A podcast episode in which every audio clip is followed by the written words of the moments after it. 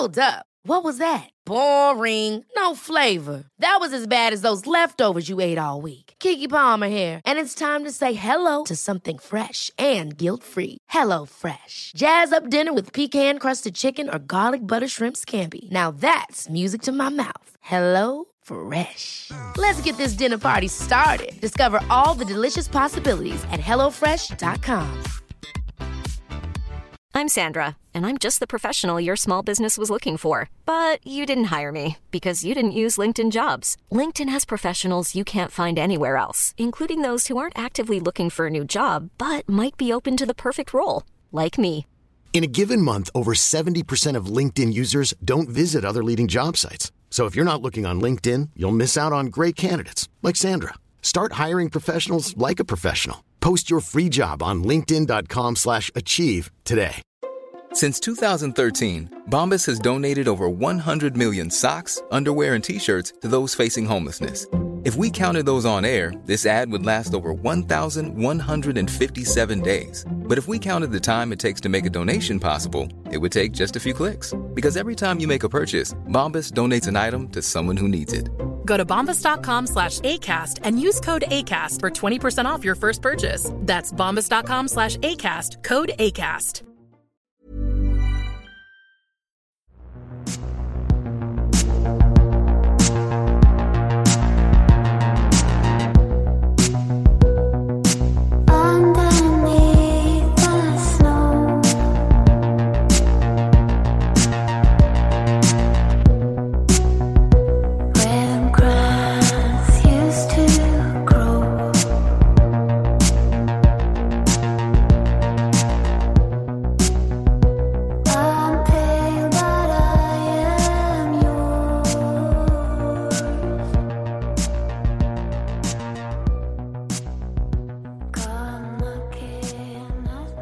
Olösta mord. Brevbombsmordet. Det här avsnittet är skrivet av Erik Hjertberg och det är uppläst av mig, Dan Hörning. Om du är intresserad av att skriva manus till Olösta mord, hör av dig på Olösta mords Facebookgrupp. Den här historien utspelar sig i Västerås 1990. Västerås ligger vid Mälaren och har 1990 en befolkning på drygt 98 000 personer. Västerås förknippas mest med industriföretaget ABB vars torn präglar stadssilhuetten tillsammans med Stadshuset, Domkyrkan och den nybyggda skyskrapan med det finurliga namnet Skrapan. Modemässigt har de flesta människor 1990 i Västerås fortfarande en stil som ja, man senare förknippar mest med 80-talet. Alltså midjekorta jackor och frisyrer med jättemycket hårspray och volym. Det är torsdagen den 6 september 1990 i ett helt vanligt svenskt radhusområde, Önstagryta i norra Västerås. Önstagryta? Ja, jag är inte säker på hur jag uttalar det. Önstagryta, säger jag. En 54-årig kvinna med namnet Efat Ghazi har precis kommit hem från jobbet. Hon arbetar som hemspråkslärare i flera skolor i Västerås och kan både persiska och kurdiska. På förmiddagen har hon undervisat elever i årskurs 2. Strax innan klockan 13 går Efa till Radhuslängans brevlådor för att hämta familjens post. Grannarna hör en våldsam explosion och när de rusar ut för att se vad som har hänt hittar de kvinnan liggande svårt skadad på marken. Förödelsen är stor. Delar av den vägg som brevlådorna satt på har tryckts ut och vräkt omkull flera cyklar. På den asfalterade uppfarten syns blodfläckar, demolerade brevlådor och söndersprängd post. Efat är vid liv när ambulansen kör henne till sjukhuset i Västerås. Men hon avlider efter ett par timmar på grund av svåra buk och bröstskador. Grannarna i kvarteret är fullkomligt chockade. Hela scenen upplevs som overklig.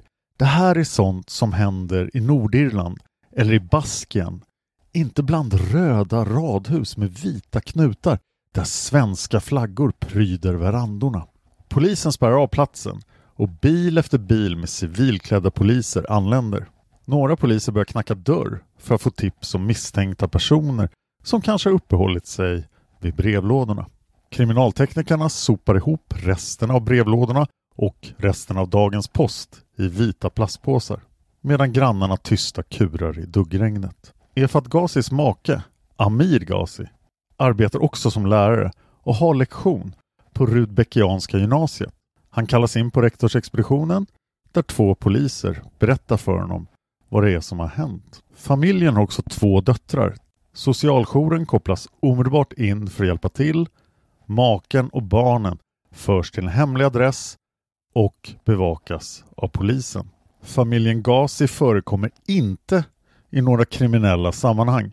Mannen är däremot aktiv i den kurdiska befrielsekampen i Iran och polisen misstänkte därför att politiska motiv ligger bakom mordet. Och det här berättar kriminalkommissarie Sven-Åke Karlsson för tidningarna. Rikslarm går ut vid 18-tiden. Det här innebär bland annat att gränsbevakningen skärps. Kvinnans make Amir Ghazi tror att det är iranska agenter som ligger bakom attentatet.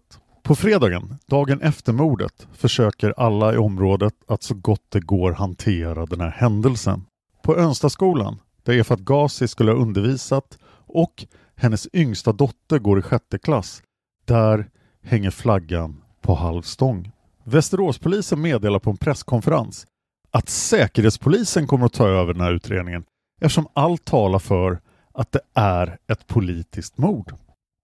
Den iranska ambassaden dementerar ett uttalande påståendena om att Iran skulle vara inblandat i attentatet. Att ambassaden meddelar dessutom om det visar sig att det rör sig om ett sabotage, då fördömer ambassaden det brottet. I en intervju med tidningen Idag uttalar sig författaren och journalisten Jan Guillou, som i tidningen tituleras citat ”kurdexperten med mera”. Slutcitat. Jan Guillou hyser inga tvivel om att det är politiska motiv bakom det här dådet.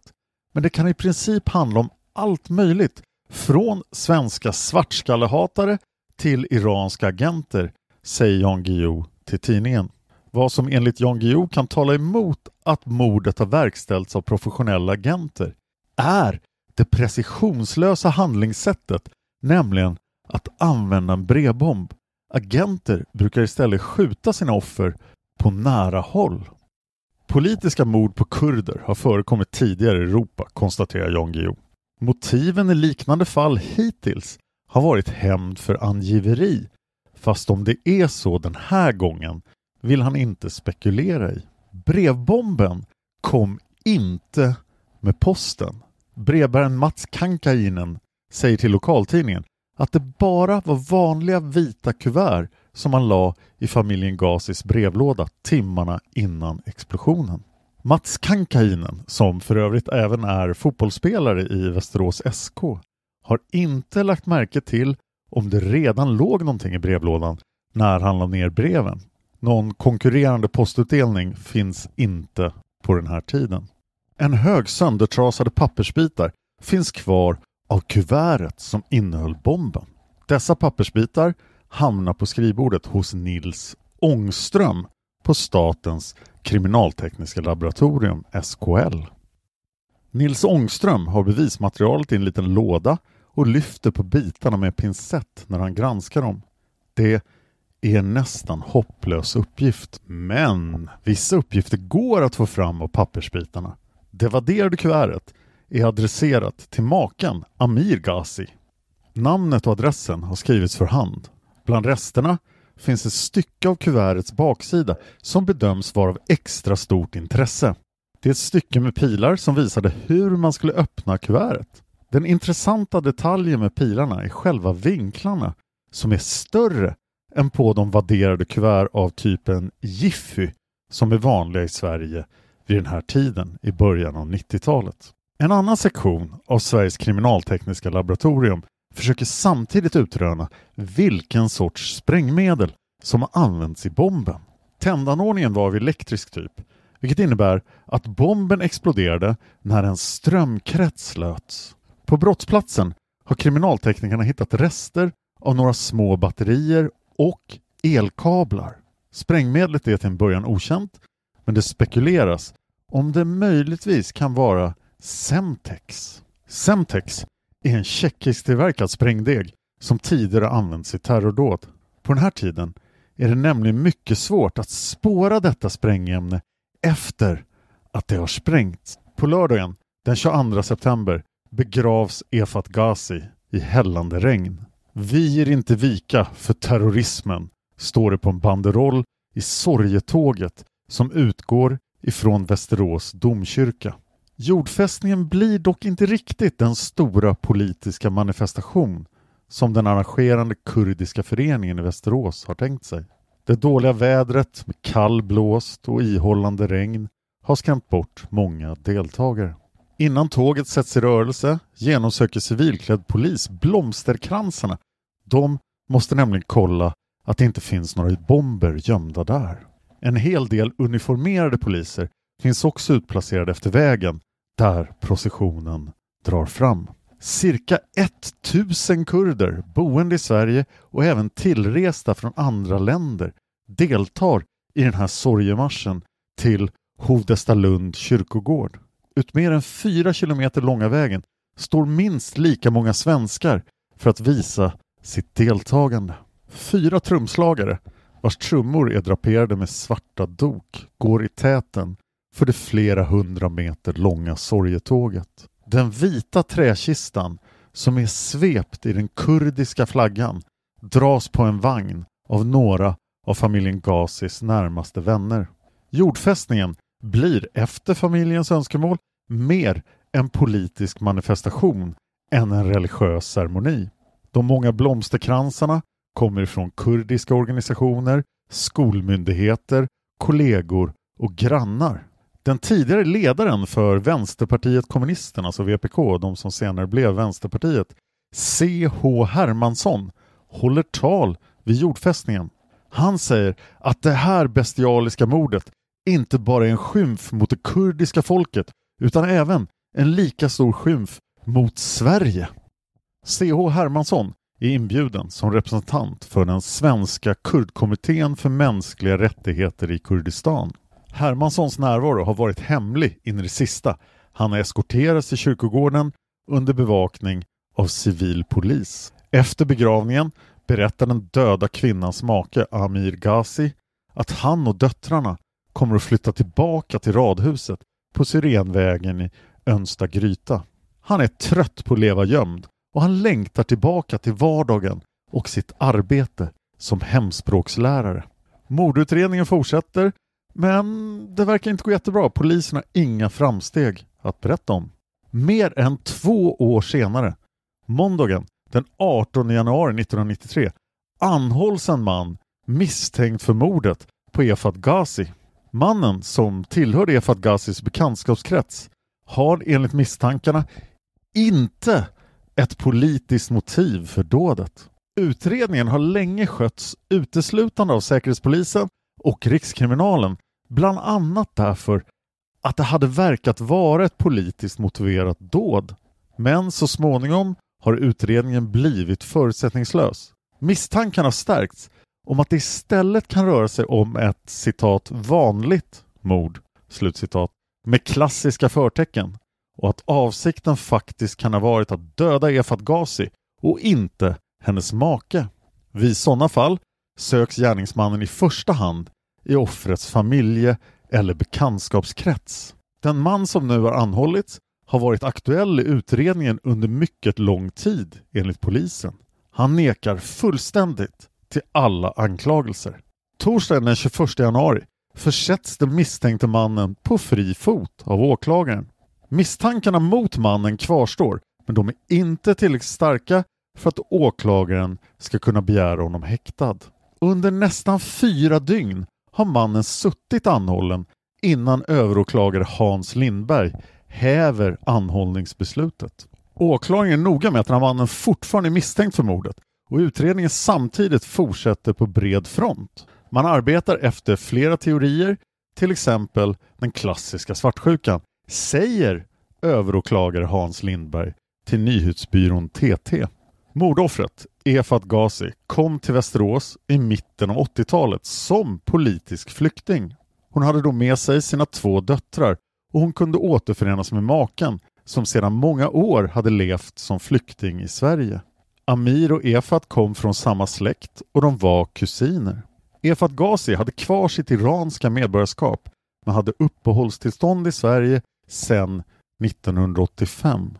Både hennes och makens liv hade präglats av den kurdiska befrielsekampen men Efat Ghazi var själv inte politiskt aktiv. Efat Ghazi studerade juridik i Iran och arbetade som lärare, ett arbete som hon fortsatte med i Sverige. Maken Amir Ghazi var en mycket känd personlighet i den kurdiska kampen och hade tidigare en ledande position i Kurdistans demokratiska parti i Iran, förkortas KDPI. Amir kom till Sverige redan på 70-talet men återvände till Iran under revolutionen för att kämpa mot Khomeinis revolutionsgardister. Men kurderna förlorade och Amir Ghazi återvände till Sverige.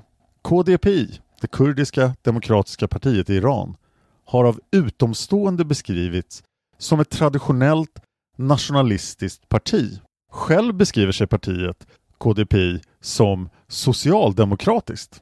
Det tillhör Socialistinternationalen, den internationella organisation som även de svenska socialdemokraterna tillhörde förut. Efter andra världskriget utropade KDP en fri kurdisk republik i nordvästra Iran. Presidenten i republiken var Ghazi Mohammad. Han var också Efat Ghazis pappa. Republiken stöddes till en början av Sovjetunionen som ville stärka sitt inflytande i regionen. Den här republiken sträckte sig bara längs en smal yta utmed gränserna mot Irak och omfattade förutom staden Mahabad endast ytterligare tre små How would you like to look five years younger? In a clinical study, people that had volume added with Juvederm Voluma XC in the cheeks perceived themselves as looking five years younger at six months after treatment. Look younger, feel like you. Add volume for lift and contour in the cheeks with Juvederm Voluma XC. Reverse signs of aging by adding volume to smooth laugh lines with Juvederm Volure XC. For important safety information and to find a licensed specialist, visit juvederm.com. That's J U V E D E R M.com. Not for people with severe allergic reactions, allergies to lidocaine, or the proteins used in Juvederm. Common side effects include injection site redness, swelling, pain, tenderness, firmness, lumps, bumps, bruising, discoloration, or itching. There's a risk of unintentional injection into a blood vessel, which can cause vision abnormalities, blindness, stroke, temporary scabs, or scarring. Talk to a licensed specialist to find out if it's right for you. Ever catch yourself eating the same flavorless dinner three days in a row? Dreaming of something better? Well, HelloFresh is your guilt-free dream come true, baby. It's me, Kiki Palmer. Let's wake up those taste buds with hot, juicy pecan-crusted chicken or garlic butter shrimp scampi. Mm. Hello Fresh. Stop dreaming of all the delicious possibilities and dig in at HelloFresh.com. Let's get this dinner party started. Hiring for your small business? If you're not looking for professionals on LinkedIn, you're looking in the wrong place. That's like looking for your car keys in a fish tank. LinkedIn helps you hire professionals you can't find anywhere else, even those who aren't actively searching for a new job but might be open to the perfect role. In a given month, over 70% of LinkedIn users don't even visit other leading job sites. So start looking in the right place. With LinkedIn, you can hire professionals like a professional. Post your free job on linkedin.com slash achieve today. Marknadsstäder och ett antal mindre områden som lydde under jordägare som faktiskt erkände republiken. Det här gick inte alls bra. Den här kurdiska staten blev inte ens ett år gammal. Efter att Sovjetunionen hade dragit sig tillbaka från området greps presidenten tillsammans med ett antal andra ledare och hängdes i Mahabad den 31 mars 1947. Många av de yngre i partiet sökte sig utomlands. Partiets nya ledare Abdul Rahman Ghasemlu bodde en period i Tjeckoslovakien och senare även i Frankrike. När shahen av Iran störtades 1979 hoppades KDPs ledare att det var möjligt att bilda en ny kurdisk republik igen. Abdul Rahman Ghasemlu och KDP byggde ut den kurdiska grillan i gränsområdet mellan Iran och Irak och skaffade sig kontakter inom oppositionsgrupperna i Iran. Men mycket snart inledde Irans nya regim en offensiv mot kurderna. Kurdiska städer intogs och gerillasoldater avrättades.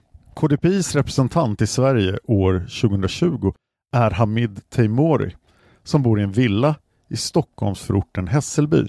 Hamid tvivlar inte på att det var den iranska regimen som låg bakom brevbomben mot Efat Ghazi i Västerås. Enligt Hamid påbörjade den iranska regimen under 1980-talet en våg av terrordåd riktad mot KDPI. KDPIs dåvarande ledare Abdul Rahman Ghassemlu mördades 1989 i Wien tillsammans med två andra kända kurder. Enligt vissa uppgifter låg den iranska regimen bakom morden. Enligt andra uppgifter hade KDP just nått en preliminär uppgörelse om fred med Iran och det spekulerades i att gärningsmännen med de här morden ville förhindra överenskommelsen mellan KDP och Iran. Och vilka hade då intresse av det? Ja, det kunde till exempel ha varit irakier som låg bakom mordet på Abdul Rahman Ghassemlu i syfte att förhindra KDPs återförening med Iraks fiende Iran. En annan teori går ut på att det var radikala kurder som ville förhindra fredsuppgörelsen och utförde mordet i Wien. En fredsuppgörelse innebär i regel ett givande och tagande.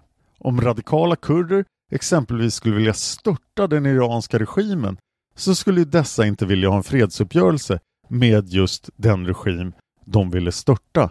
Men den teorin är just bara en teori. Även i Sverige har fler kurder mördats. Samma år som mordet på Efat Ghazi i Västerås mördades även en kurdisk man vid namn Karin Mohammed Sadeh i Nynäshamn. Karin Mohammed Sadeh hade varit aktiv som peshmerga, alltså en kurdisk gerillasoldat i iranska Kurdistan. Karim lämnade Iran och ayatollah Khomeinis styre 88 och fick asyl i Sverige som kvotflykting. Han hittades med kraftiga huvudskador nedtryckt under vattnet i sitt badkar i bostaden i Nynäshamn. Några år senare, 1994, skadades KDP-medlemmen Kamram Hedayati av en brevbomb i sin lägenhet i Stockholmsförorten Bagarmossen. Kamram dog 1996 till följd av de skador som han hade ådragit sig vid bombdådet två år tidigare. KDPs representant i Sverige, Hamid Teimouri, säger att alla de här tre morden utfördes av iranska agenter i Sverige. Men påståendet får än så länge stå för honom. För alla tre morden är fortfarande olösta och ouppklarade. Däremot finns det ett uppklarat fall i Tyskland. Den iranska regimen utförde ett annat mord på KDP-medlemmar i Berlin 1992 som brukar kallas Mykonos-attentatet. Tre KDP-ledare och en tolk sköts då till döds vid en middag på restaurangen Mykonos.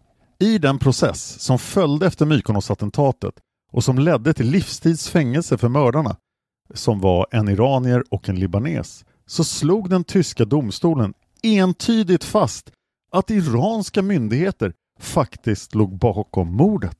Hamid Teimouri kräver att även mordet på Efat Ghazi i Västerås måste klaras upp. Flera kurder i Sverige misstänker alltså att den iranska regimen ligger bakom mordet på Efat Ghazi i Västerås.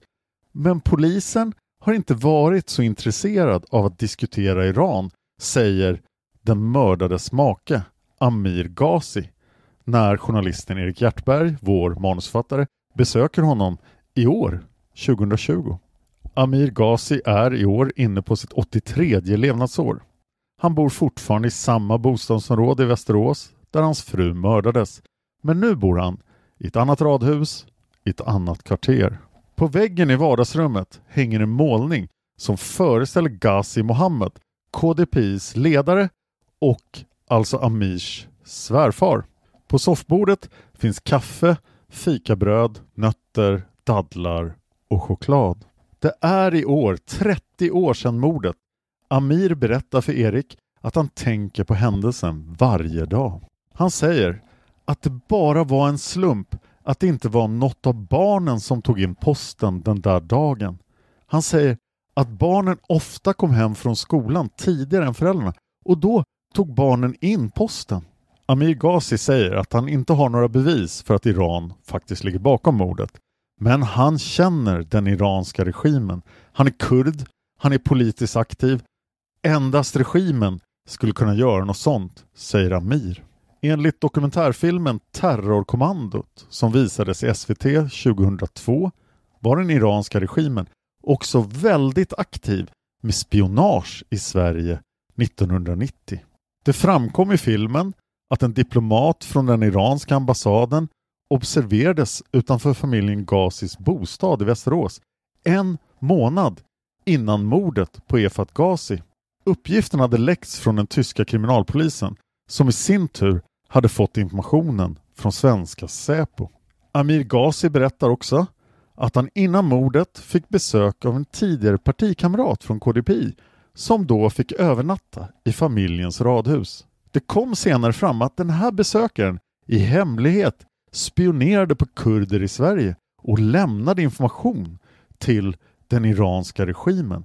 Amir Ghazi tror nu att besöket hos honom var ett sätt att förbereda mordet. Vid tidpunkten för mordet i Västerås hade Amir Ghazi lämnat KDPI och startat ett nytt politiskt parti, Kurdistans parti för självständighet. Amir Ghazi säger att Kurdistans parti för självständighet fortfarande är aktivt men det är inte så lätt att hitta någon information om det här partiet. Det finns ingen hemsida och allt tryckt material från partiet är på kurdiska.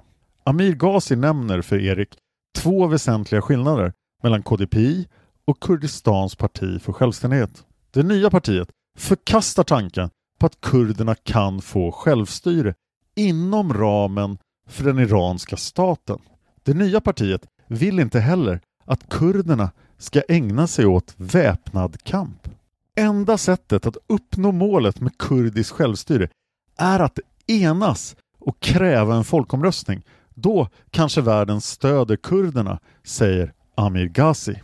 Amir fick veta väldigt lite om hur det gick med polisutredningen av mordet. Han har dock fått veta att bomben hade tillverkats av material som inte fanns tillgängligt i Sverige 1990. Polisen genomförde flera förhör med Amir Ghazi och andra kurder i hans närhet. Men frågorna rörde aldrig Iran utan handlade om olika konflikter mellan kurder och om familjekonflikter. Som tidigare nämnts anhölls alltså en person 1993 misstänkt för mordet utifrån teorin att det handlade om en personlig konflikt och inte någonting politiskt. Amir Ghazi säger att han inte vet någonting om det här anhållandet. Polisen ställde även frågor till Amir Ghazi om Kurdistans arbetarparti PKK. PKK är ett annat kurdiskt vänsterparti som framförallt är aktivt i Turkiet och Syrien. Partiet uppmärksammades i Sverige under 1980-talet på grund av två mord på PKK-avhoppare. Ni som lyssnar på min andra podd, Palmemordet, har förmodligen också hört talas om PKK då. För under en period misstänkte Hans Holmér och några andra i polisen att PKK hade mördat Olof Palme. Efter några år lades polisutredningen om mordet på Efat Ghazi ner. Amir Ghazi är osäker på vilket år det var, men han tror att det hände 1997. Han minns att han blev väldigt ledsen när han fick beskedet. Han fick en liten lapp där det stod att man inte skulle fortsätta Have catch yourself eating the same flavorless dinner three days in a row? Dreaming of something better? Well, hello fresh is your guilt-free dream come true, baby. It's me, Gigi Palmer. Let's wake up those taste buds with hot, juicy pecan-crusted chicken or garlic butter shrimp scampi.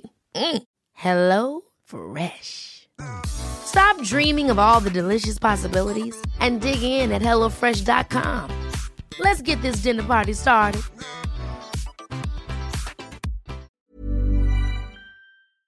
med utredningen. Som en protest lämnar han tillbaka pappret till polisen. Säkerhetspolisen är år 2020 så pass förtegen att man inte ens nämner Iran i en kommentar om mordet på Efat till tidningen Flamman. Säkerhetspolisen har vetskap om att ett femtontal stater bedriver olika former av underrättelseinhämtning i Sverige. Säpo ser att främmande makt i sin underrättelseverksamhet är beredd att begå industrispionage, inhämta militära hemligheter och genom händelser i vårt närområde även mord, meddelar Sofia Hellqvist, pressekreterare på Säpo.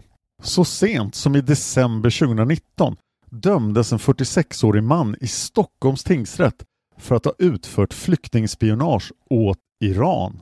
Den gången var det dock inte kurder man spionerade på utan folkgruppen avasier. Magnus Norell brukar kallas för terrorexpert men han är själv mer noggrann med sina titlar. Adjunct Scholar vid The Washington Institute for Near East Policy samt Senior Policy Advisor vid The European Foundation for Democracy i Bryssel. Magnus Norell ser det som mycket sannolikt att den iranska regimen ligger bakom brevbombsmordet på Efat Ghazi i Västerås. Att Iran var aktivt på det här viset och att man utförde mord, det vet man enligt Magnus Norell. Det är ganska uppenbart att Iran har ägnat sig åt och ägnar sig åt flyktingspionage och värre saker än så, menar Magnus Norell. Polisen i Region Mitt bildade sommaren 2019 en Kalla fall-grupp som ska granska gamla olösta mordfall på nytt. Ett av fallen är brevbombsmordet. Teoretiskt finns det alltså en chans att mordet någon gång kommer att klaras upp. Men hur ska då svenska myndigheter agera om det kan bevisas att den iranska regimen ligger bakom mordet på Efat Ghazi i Västerås? Magnus Norell och jag vill undersöka att den frågan än så länge är hypotetisk, men att det i så fall finns två vägar att gå. En väg skulle vara att den svenska regeringen driver en internationell politisk process där man kräver kompensation från den iranska staten. Men Magnus Morell har svårt att se att den svenska regeringen skulle agera så kraftfullt. Eftersom 30 år har gått är det inte ens säkert att de faktiska gärningsmännen ännu lever. Men om det går att knyta några nu levande personer till brottet skulle polisen på egen hand kunna efterlysa de misstänkta via den internationella polisorganisationen Interpol och sen låta dem ställas inför rätta i en svensk domstol. Det kräver inte regeringens tillstånd. Men att få de misstänkta utlämnade till Sverige skulle leda till att frågan till slut ändå förmodligen hamnade hos den svenska regeringen.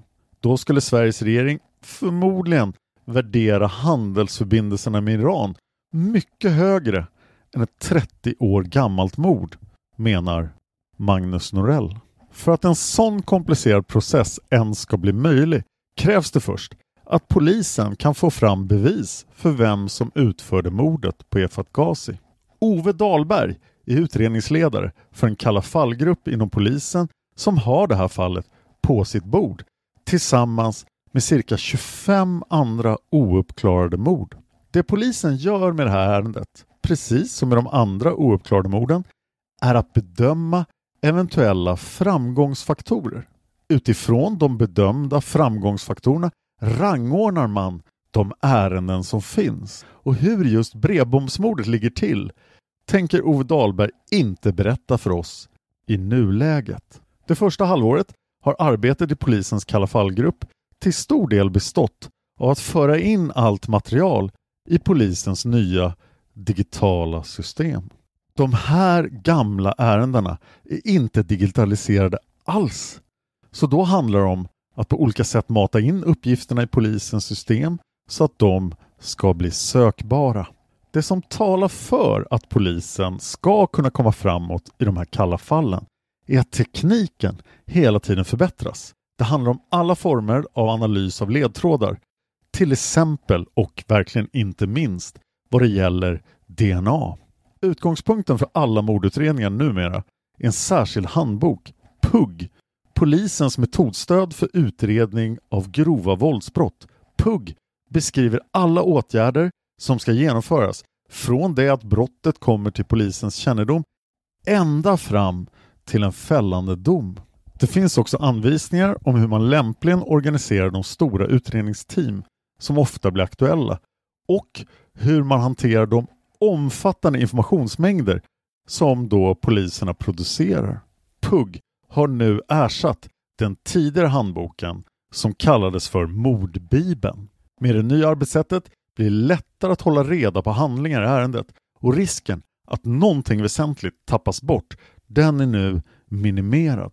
Från den 1 juli 2010 sker inte längre någon preskription av mord om de begicks den 1 juli 1985 eller senare och om gärningspersonen hade fyllt 21 när mordet begicks. Alla ouppklarade mord sedan dess lever därför i princip vidare utredningsmässigt i all evighet eller fram till dess att en gärningsman lagförs. Ingen mördare ska därför känna sig säker och det sammanfaller ju då förstås med det faktum att Palmemordet inte då blev preskriberat. Den som vill veta mer om brevbombsmordet i Västerås eller kanske redan nu vet mer än vad som har berättats i det här avsnittet, kanske till och med vill lämna ett tips, kan gå in på www.erikhjartberg.se. Jag kommer lägga en länk i texten till det här avsnittet. För Erik är väldigt intresserad av det här fallet. Olösta mord finns på Facebook. Vi är en grupp på Facebook. Jag finns på Twitter och Instagram, heter Dan Hörning. Jag är lätt att hitta. Mina andra poddar och min författar och poddarsida kan ni också hitta på Facebook. Bland dem förstås min mest populära podd, Seriemördarpodden. Vi har ett antal källor till avsnittet och jag kommer läsa upp dem efter musiken. Så om ni vill höra källorna, jag kommer att posta dem på Facebook också, men om ni vill höra dem så lyssna vidare efter musiken. Tack till Erik Hjärtberg för det här manuset och hans arbete med brevbombsmordet. Tack till Trippnaha för musiken ni hör i början och slutet av varje avsnitt. Låten heter Immune, finns på Spotify och Youtube. Och tack till dig för att du lyssnar på Olösta mord.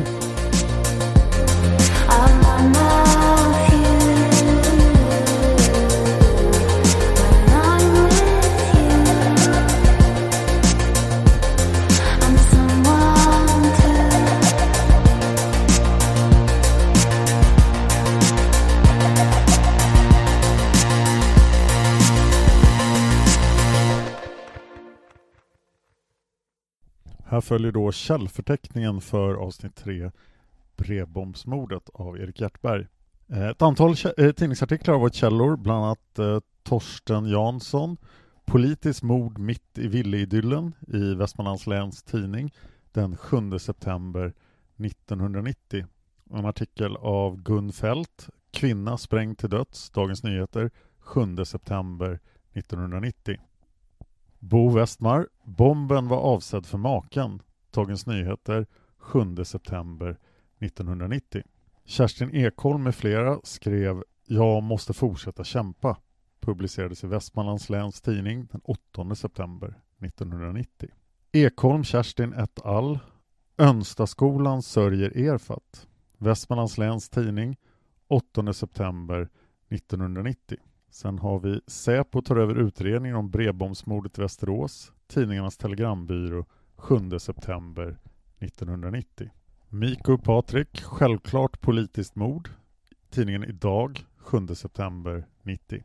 Nästa artikel Hilding Gunnar med flera. Brevbäraren såg paket. Västmanlands läns tidning 7 september 1990.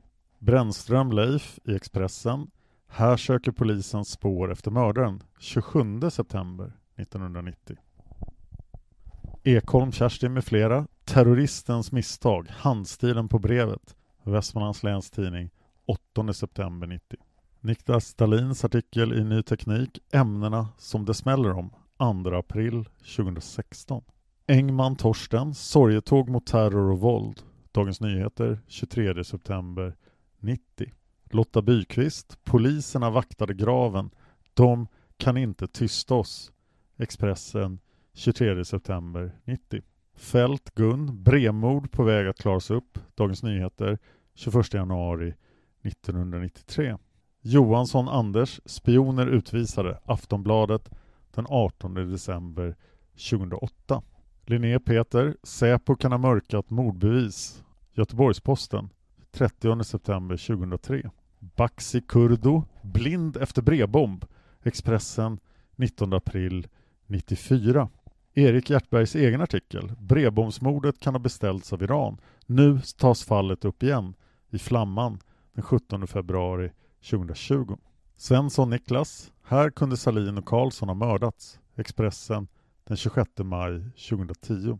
Slagbrand Håkan. 14 ouppklarade mord i länet. Nya specialgruppen ska fånga mördarna. Västmanlands läns tidning 26 januari 2020. Anlund Susanna. Här är polisens huvudverk. 11 olösta mord i Västmanland som ska granskas på nytt. SVT Nyheter 21 oktober 2019. Som källa till det här avsnittet har även använts ett antal böcker. De är Aminek Kakabave och Johan Olssons Amine. Inte större än en Kalashnikov. Från persmerga till riksdagsledamot. Stockholm, Ordfront 2016, sidan 76. Karlsson Ingmar, Inga vänner utom bergen. Kurdernas historia 2019, sidan 182 till 184. Vi har också ett tv-program, Dokument inifrån, Terrorkommandot, Sveriges Television 22 september 2002. Det var allt.